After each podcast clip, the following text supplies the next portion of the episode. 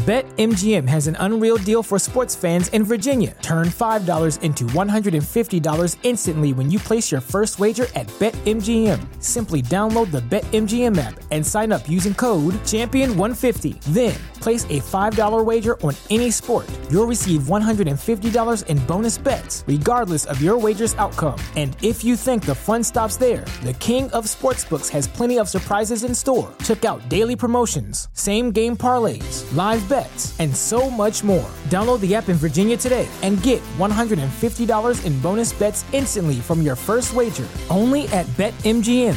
BetMGM and GameSense remind you to play responsibly. See BetMGM.com for terms. 21 plus only. Virginia only. New customer offer. Subject to eligibility requirements. Rewards are non-withdrawable bonus bets that expire in 7 days. Please gamble responsibly. Gambling problem? Call 1-800-GAMBLER. Promotional offer not available in Washington, D.C. Say goodbye to the food police and hello to peace. Welcome to the Love Food Podcast, hosted by dietitian and food behavior expert, Julie Duffy Dillon. This authentically engineered series is in the form of a love letter welcoming you to reconnect with food. Now pour a cup of coffee or a margarita and let's begin.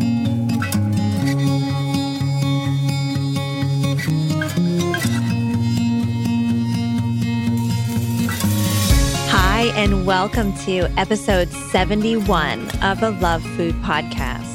I'm Julie Duffy Dillon, registered dietitian and partner on your food peace journey. I'm so glad you're here. Thank you for connecting today. I have a very brave letter to share with you today, and usually the letters are anonymous, and today it's not. It's from someone who has her very own podcast. So I want to say hello to anyone listening that has found me through the Life Unrestricted podcast. I have a letter today from its host. Her name is Meret Boxler. And in her letter, she describes her own complicated relationship with food. And she experienced binging and restricting and a caregiver who was experiencing an illness and just did not find a way to provide food in a way that was acceptable for a child.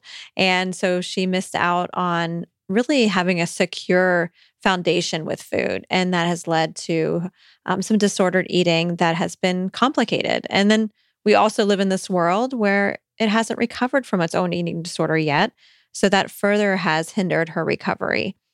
So I'm really excited to go through this letter. And one of the reasons why I wanted to read it is because her letter is going to speak to you, even if you didn't have the same experiences or the same kind of complications in your childhood.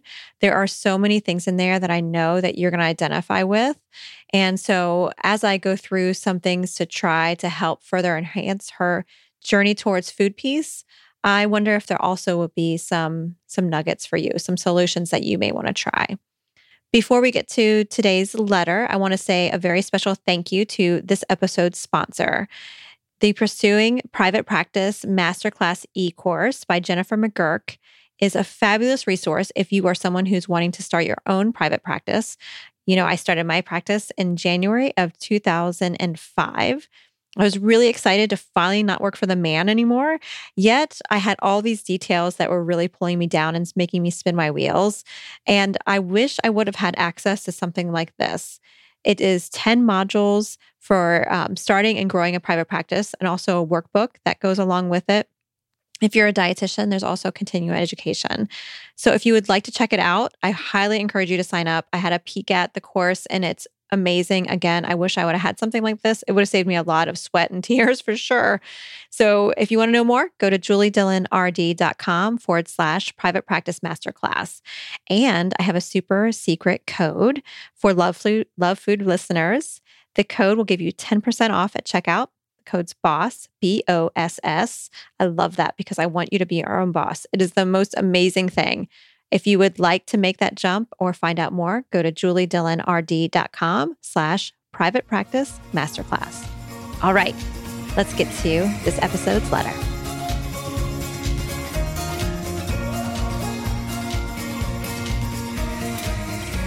Dear Food, oh boy, you and I, the roller coaster duo, I still don't quite know what to make of you.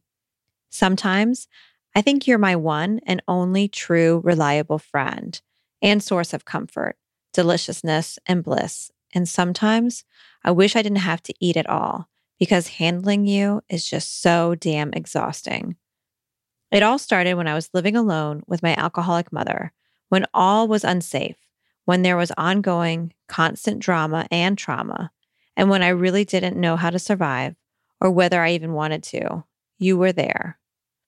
Remember when my mother put me on a diet when I was 5 years old, when all I got was half a yucky grapefruit in the morning and spinach in the evening? Remember how I immediately started stealing money to buy you? Remember how I went to school with 10 rolls of bread in a bag and how safe this made me feel? How for the first time I had something to eat at school too, like the other kids who brought their fancy food to school, yummy stuff that I was never allowed to have. So for a while, I didn't have to beg everyone else for food, but brought my own, whether it was stolen or from stolen money. At home, there was usually nothing, really. My mother constantly dieted, drank shakes, and put both of us through this horrible ordeal of weighing herself and me in the morning and of writing down the number every day to see if I was being good or bad, a success or a failure. The only place I was really allowed to eat, was at my grandparents'. They had cookies. They made fancy desserts. They had chocolate, and I was encouraged to eat. So I connected you to love, dear food. And every time I went back home, my mother put me right back on the diet, and back I was in an unsafe, even dangerous environment with her unpredictability caused by her own suffering. When my mother died when I was 15, I started eating. Finally, I could. Instead of crying for what I had gone through and for having lost my mother, I ate. I was relieved to be free of the constant fear at home and relieved to not having to take care of someone every day anymore. For a while, this whole eating was wonderful. We were besties for sure.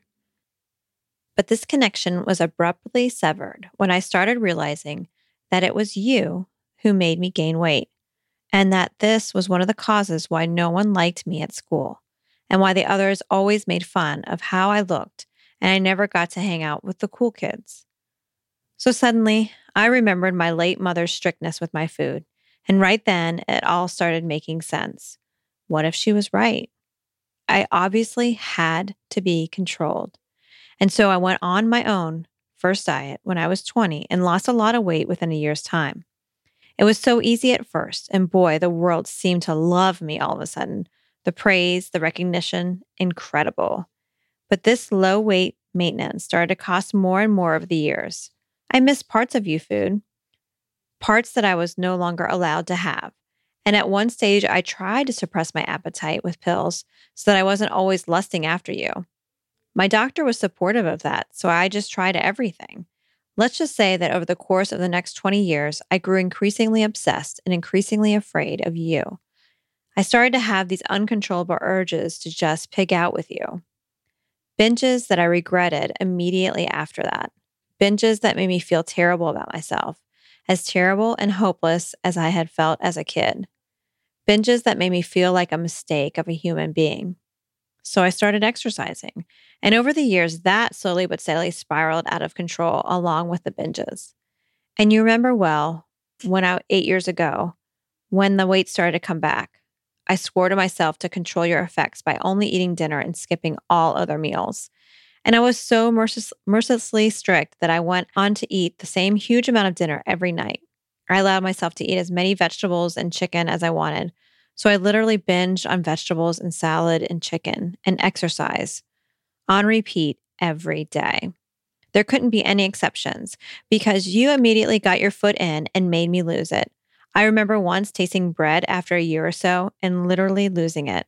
For a week, I ate 3 pounds of bread every day until I realized that I had to take full control again. So I ended up eating the same dinner of vegetables and chicken for years, every day. At first, this approach worked, but I couldn't lose those last X amount of pounds, even with that strictness going on. And only when I got new medication for a condition and suddenly lost a lot of weight within the shortest amount of time without changing anything at all people started noticing, and my doctor started asking questions. So I had to become really thin until it got recognized how much I was suffering. I admitted to myself that I had started isolating, started declining invitations, started to feel really sick, and that I was terrified of regaining that weight because finally I had that low weight that I had dreamed of. I could wear all those skinny jeans. Yeah, but I knew that something was wrong. I had long lost my period. I had no sex drive. I woke up 10 times at night. I felt cold and raw. I was riddled with anxiety. My nerves were shot. My skin was dry. My hair got straw-like. My nails were brittle. I had stress fractures and a herniated disc and still exercised. I had anorexic behaviors. I had exercise bulimic behaviors, and I had binge eating behaviors. Certainly this must mean that I was entirely defective, wrong, maybe even the reason why my mother became so sick and died. That's how bad my thinking got. I was lost and felt at my wit's end. That was 2014, and that's when I got diagnosed with eating disorders not otherwise specified, otherwise called EDNOS, and also a subtype of exercise bulimia. Finally, I knew that I wasn't just a monster. Now I knew that I was in the grip of a monster. And for the last 2 years, I've started educating myself, and I'm slowly learning to not blame everything on you, to not think that it was your intention to make me fail or your intention to expose me as the failure my mother told me I was, to not fear you as much. I am still afraid, and I sometimes hate that I have these compulsions to eat and not stop, and that I don't know how to be normal around you. You know, not either diving headfirst into you and not stop eating, or just not eating at all. I stopped taking that medicine that lowered my weight because I realized how much this made my liver suffer and that it had never really helped me. Quite the contrary, all it did was make me lose weight. That wasn't worth it. So I immediately regained the weight, and I'm now where I was when I was quote unquote just dieting and overexercising. It was quite a jump, and now I'm afraid what will happen if I stop those behaviors. What if it makes me go back to where I was when I was laughed at and bullied? It's hard. I tell you, food, if only you weren't connected to weight, you and I would have a brilliant time, because it's my fear of weight gain that messes with my relationship to you. Let's face it, without weight concerns, I wouldn't worry about you at all. I would just enjoy you. But it seems like enjoying you means losing all the social currency I gained with a hard fought for weight loss. So yes, I admit it. I miss enjoying you freely. And I'm afraid of losing my sense of safety. Losing weight was all I knew to stop the bullying, to be seen, to be heard, and to be desired. So look, food, I'm afraid of you. And I love you. Sincerely, Meret of the Life Unrestricted podcast.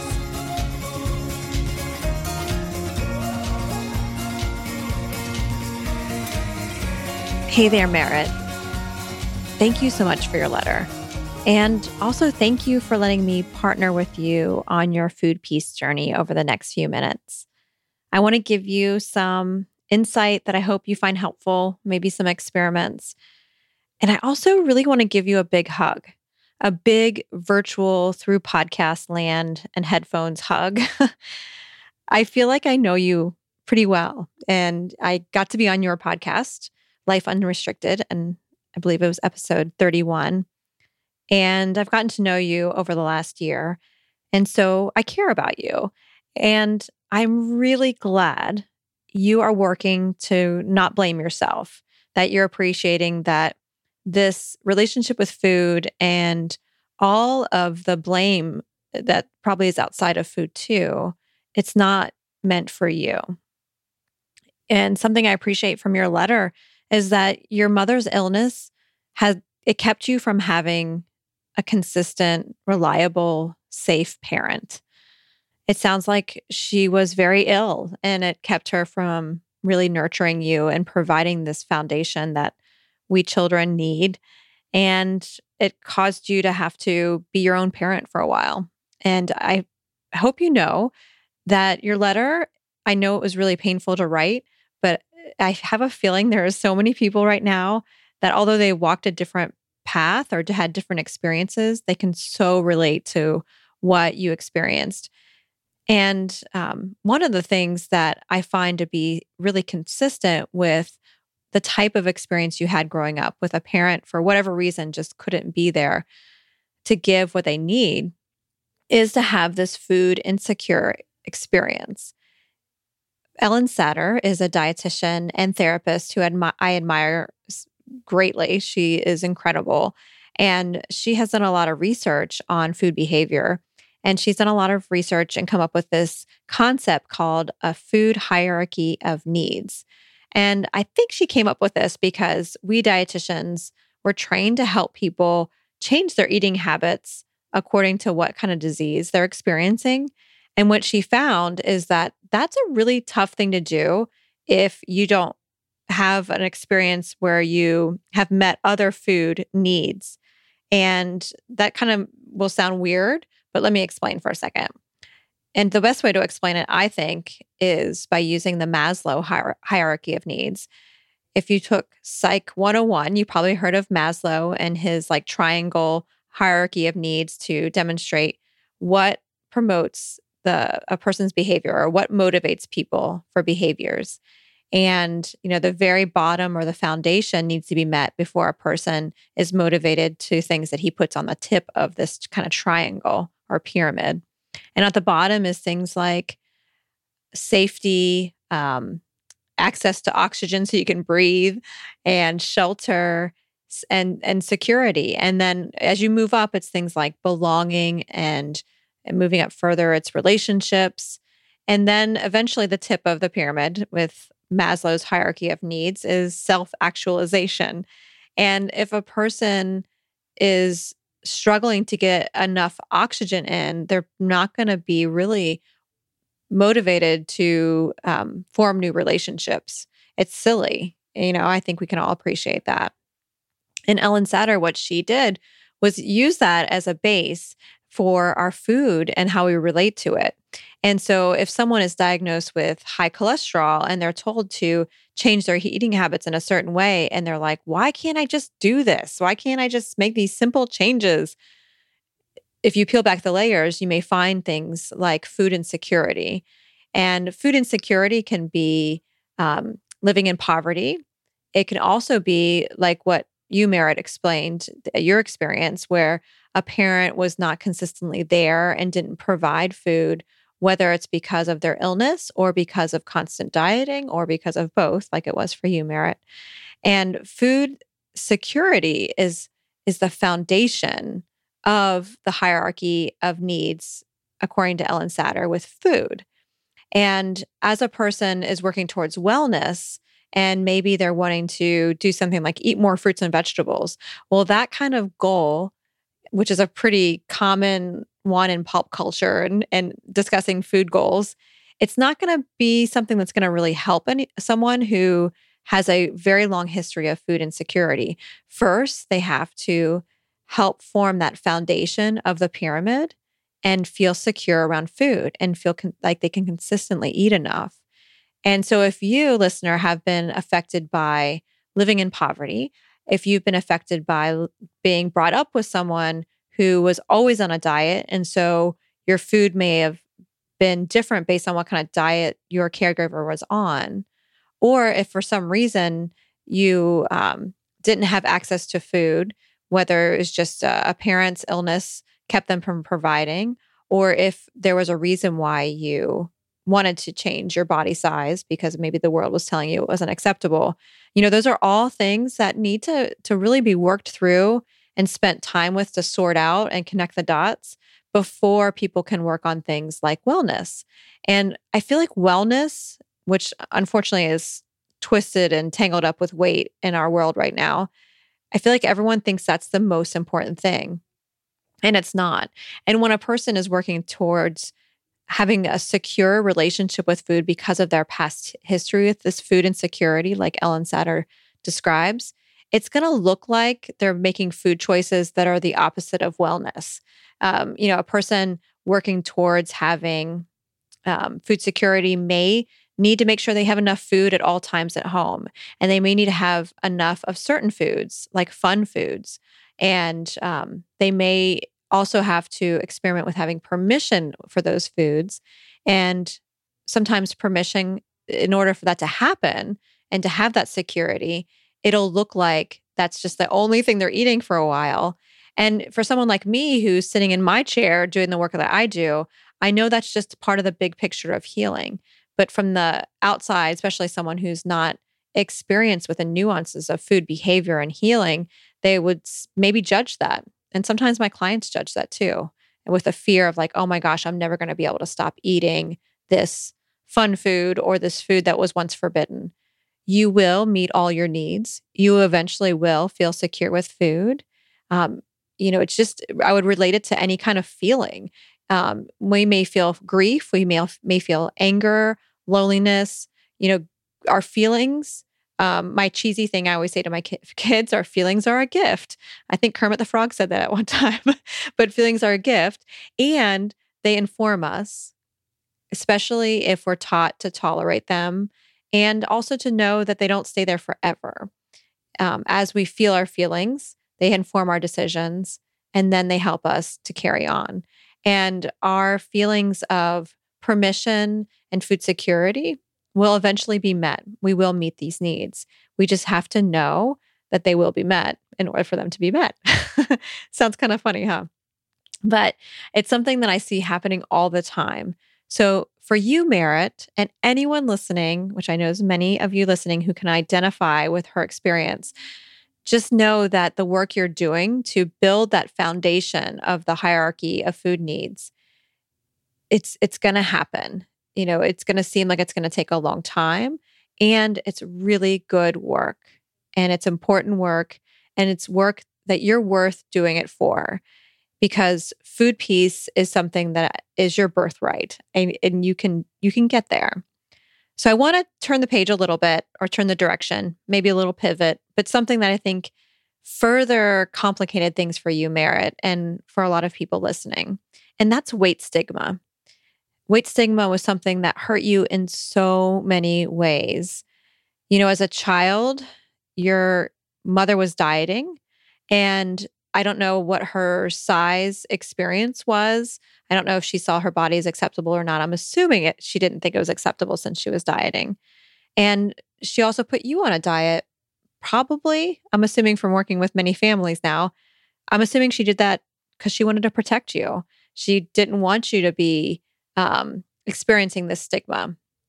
And I think we didn't even know that much 10 years ago, 20 years ago, 30 years ago. We had no idea about weight stigma. At least I didn't. I know you all are not in my head with me, but I feel like it's something that I'm just more aware of now in the last 10 years. And I feel like the world is becoming more aware. We didn't know that weight stigma had this kind of oppressive power. And just like we wouldn't try to convert a teen who's identifying as gay, we would instead say, we accept you. We accept you as you are. And I feel like a lot of us are like, of course we would do that. We wouldn't say that to change just to stop the bullying. I know that still goes on, and that is just ridiculous and unacceptable to me. And I know it's becoming along that people are saying it's important for us to not tell people to change in order to make the bullying stop. We need to stop the bullying. And the research with weight stigma is showing that weight-based bullying we need to take as the same. So I appreciate that your mom, I know she couldn't do all the things you needed. And one of the things I think she may have been trying to do is to protect you from weight-based bullying. And so weight stigma hurt her, and it was hurting you in those first diets when you were first learning how to restrict. And it also probably started this physiological kind of tug of war that we often hear about in these binge and starve cycles. It probably was starting when you were 5. Weight stigma also obviously hurt you in high school when you were experiencing that bullying. And why did no one stand up to the bullying to help you?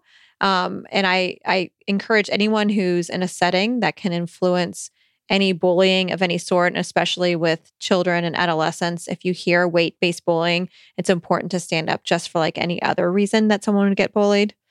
Another weight-based stigma that you experienced that complicated things is that you didn't see people that looked like you. If you were in a body that was a little bit larger or a lot larger than what was typical in representations of media and as acceptable body sizes, that's something that further helps promote harm and food insecurity.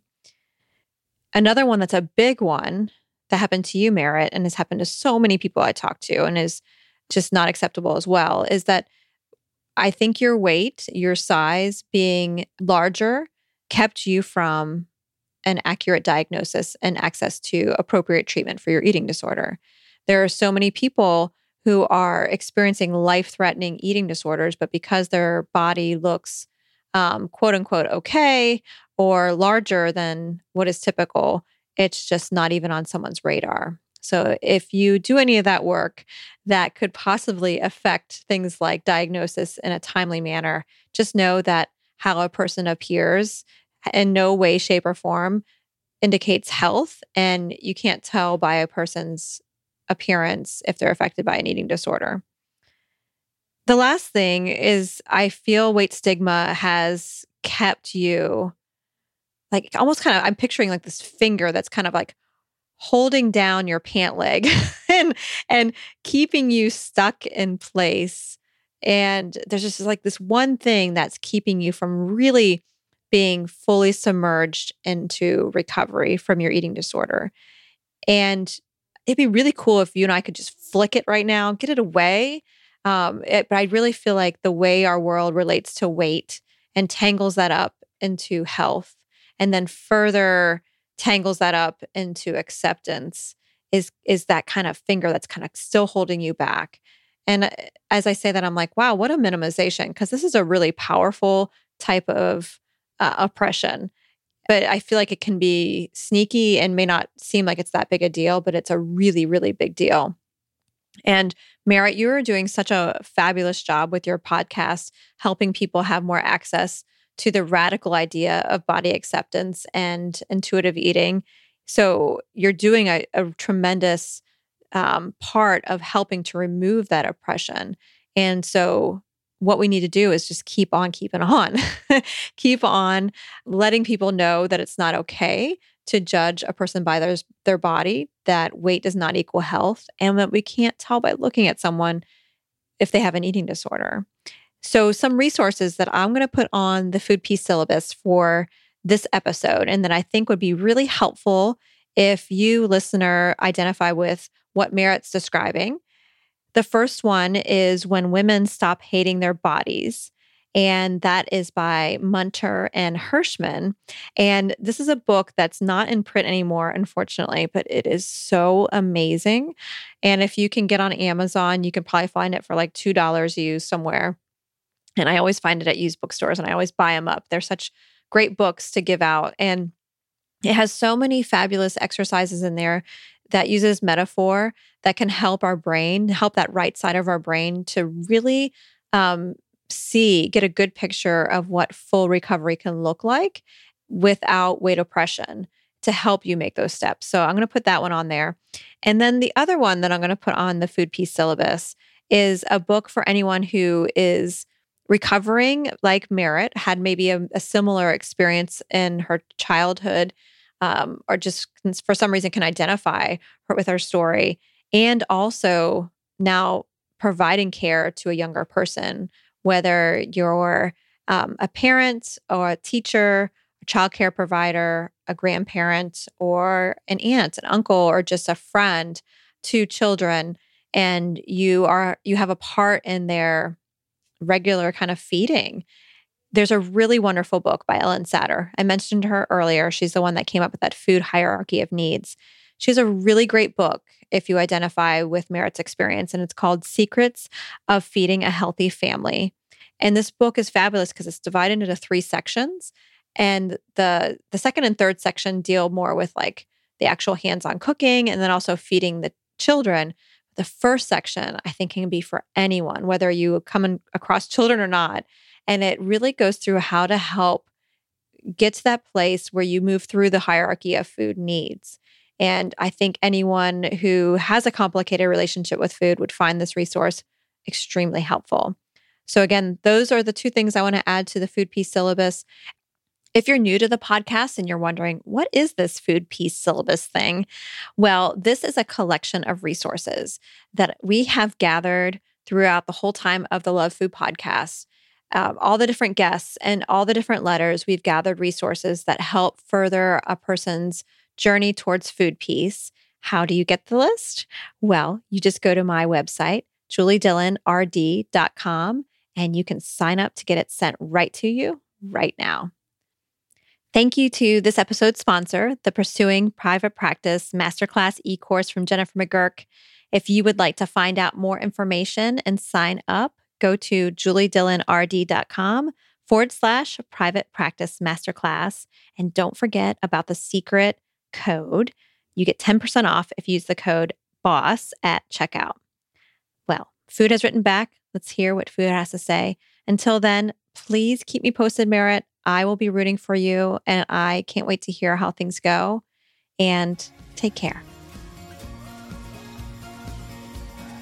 Dear Meret, we are amazed with your brave strength to heal and how you're helping to empower fellow radicals to do the same. We Food, thank you for this. We have had many ups and downs together. None have been your fault. Life has been complicated, and you were led to believe many false truths. As you untangle this, continue to practice self-compassion, even if it feels odd or inaccurate. This self-compassion is the key to connecting the dots and repairing your soul. This will take time, and it will take up space. The very space the universe has carefully and precisely carved out with enough room just for you. Love, Food. Thank you for listening. I am Julie Duffy Dillon, and this is a Love Food podcast. Do you want access to more food peace? Jump on over to my website and join my email list. There, I share exclusive content that I don't share anywhere else. Get access to these tips and strategies by going to juliedillonrd.com/sign up. And I look forward to seeing you here next week for another episode of the Love Food podcast. Take care.